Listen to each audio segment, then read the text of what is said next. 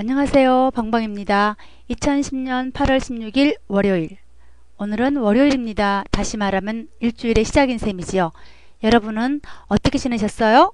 저요? 음, 하하. 그저 그렇게 지냈지요. 그럭저럭.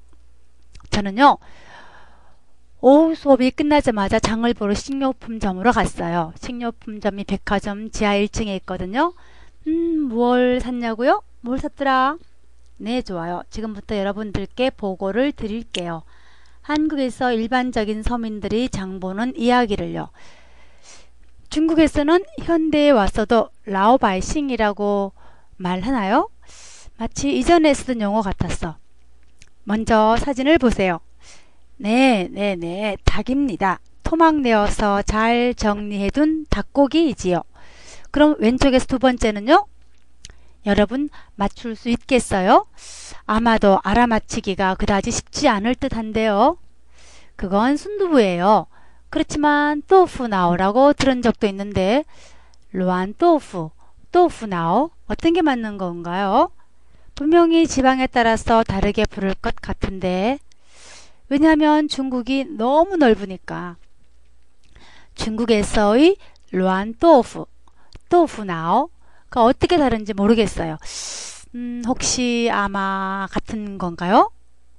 어찌 되었던 간에 제가 산 로안 또우프를 한국에서는 순두부라고 부릅니다.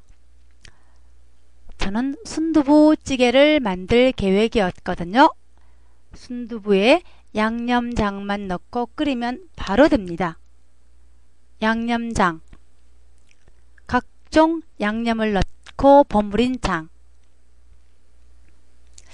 그렇지만 사진에서 보시다시피 양념이 이미 포함되어 있으므로 저는 그냥 물만 붓고 한번 끓이면 다 되는 겁니다. 너무 간단하다고요?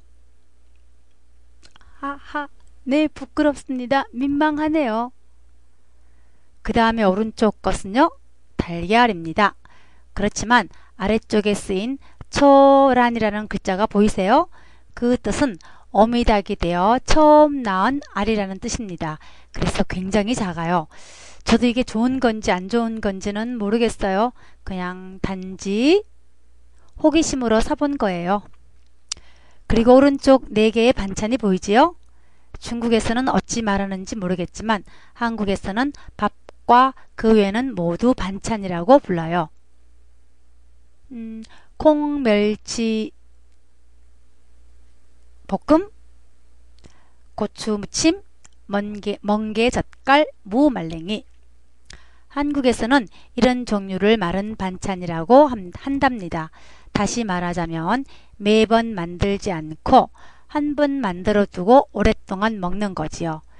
이 외에도 우유, 토마토, 감자, 생수를 샀습니다. 아참! 그리고 김을 샀네요. 한국의 김은 맛있고 아주 간편해요. 엄마가 젊은 시절에는 집에서 직접 구웠는데 지금은 이미 만들어진 것을 사기만 하면 됩니다. 아, 그 외에 비스킷 두 개를 샀네요. 커피를 마실 때 같이 먹으려고요. 후, 오늘은 여기까지만요. 그럼 내일 뵙겠습니다. 오늘은 한글로 안 썼어요. 오늘은 조금 귀찮아져서 다른 건 하기 싫어지네요. 봐서 내일 다시와 한글로 계속 써볼까 합니다.